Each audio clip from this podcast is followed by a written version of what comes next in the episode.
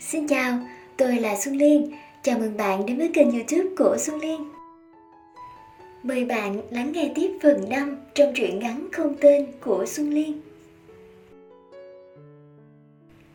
Cho tôi một ly cà phê đá không đường. Người phục vụ mỉm cười khi nhìn thấy gương mặt rạng rỡ của vị khách quen thuộc.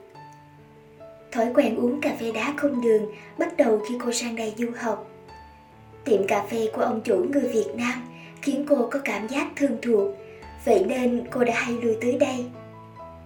Thật ra cô không cần gọi tên, nhân viên cũng có thể biết cô sẽ uống gì. Bởi mỗi lần đến đây, cô đều dùng thức uống này.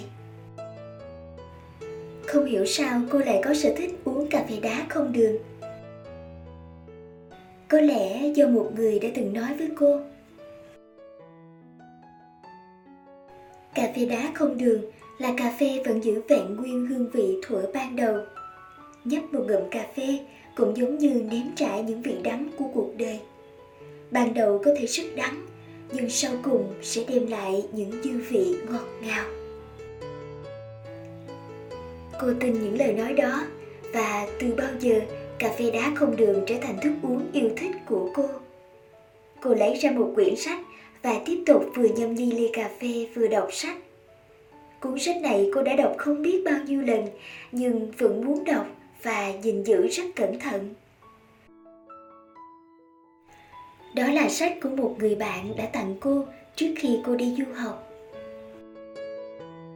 Cô nhớ quê, nhớ gia đình và cũng nhớ một người, một người rất đặc biệt, có sở thích giống cô có những sự tình cờ không thể lý giải nổi. Và có những ngày cô chỉ muốn đến nhà sách, chỉ để gặp người đó. Cô không biết phải gọi tên tình cảm này là gì, bởi nó mông lung và mơ hồ lắm. Ngày cô ra sân bay, lên đường đi du học, bóng dáng của một người cô mãi ngóng trông đã không đến. Cô thẫn thờ và bùi ngùi bước đi, xen lẫn một chút tiếc một chút buồn bã và một chút hụt hẫng. Nhưng rồi sự bận rộn cho việc học, việc kiếm tiền đã khiến cô phơi bước nỗi nhớ mong. Cô gìn giữ tình cảm vào sâu trong tim, giống như cách cô gìn giữ cuốn sách cẩn thận, tỉ mỉ và trân trọng.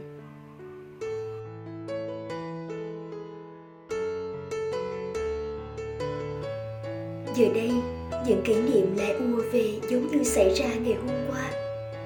Những câu chuyện anh kể như văng vẳng bên tai cô, những ánh mắt, những nụ cười lại làm cô nhớ da diết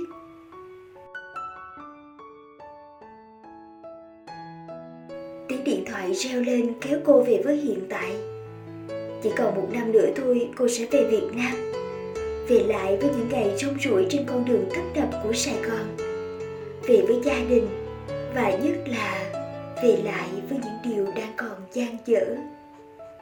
Cô nhớ quê, nhớ gia đình, nhớ một tình cảm không tên. Nhưng cô cũng không biết rằng, ở phương trời xa xôi ấy, có một người cũng đang nhớ đến cô, nhớ từng kỷ niệm. Và mong chờ đến ngày lại được đến nhà sách cùng cô.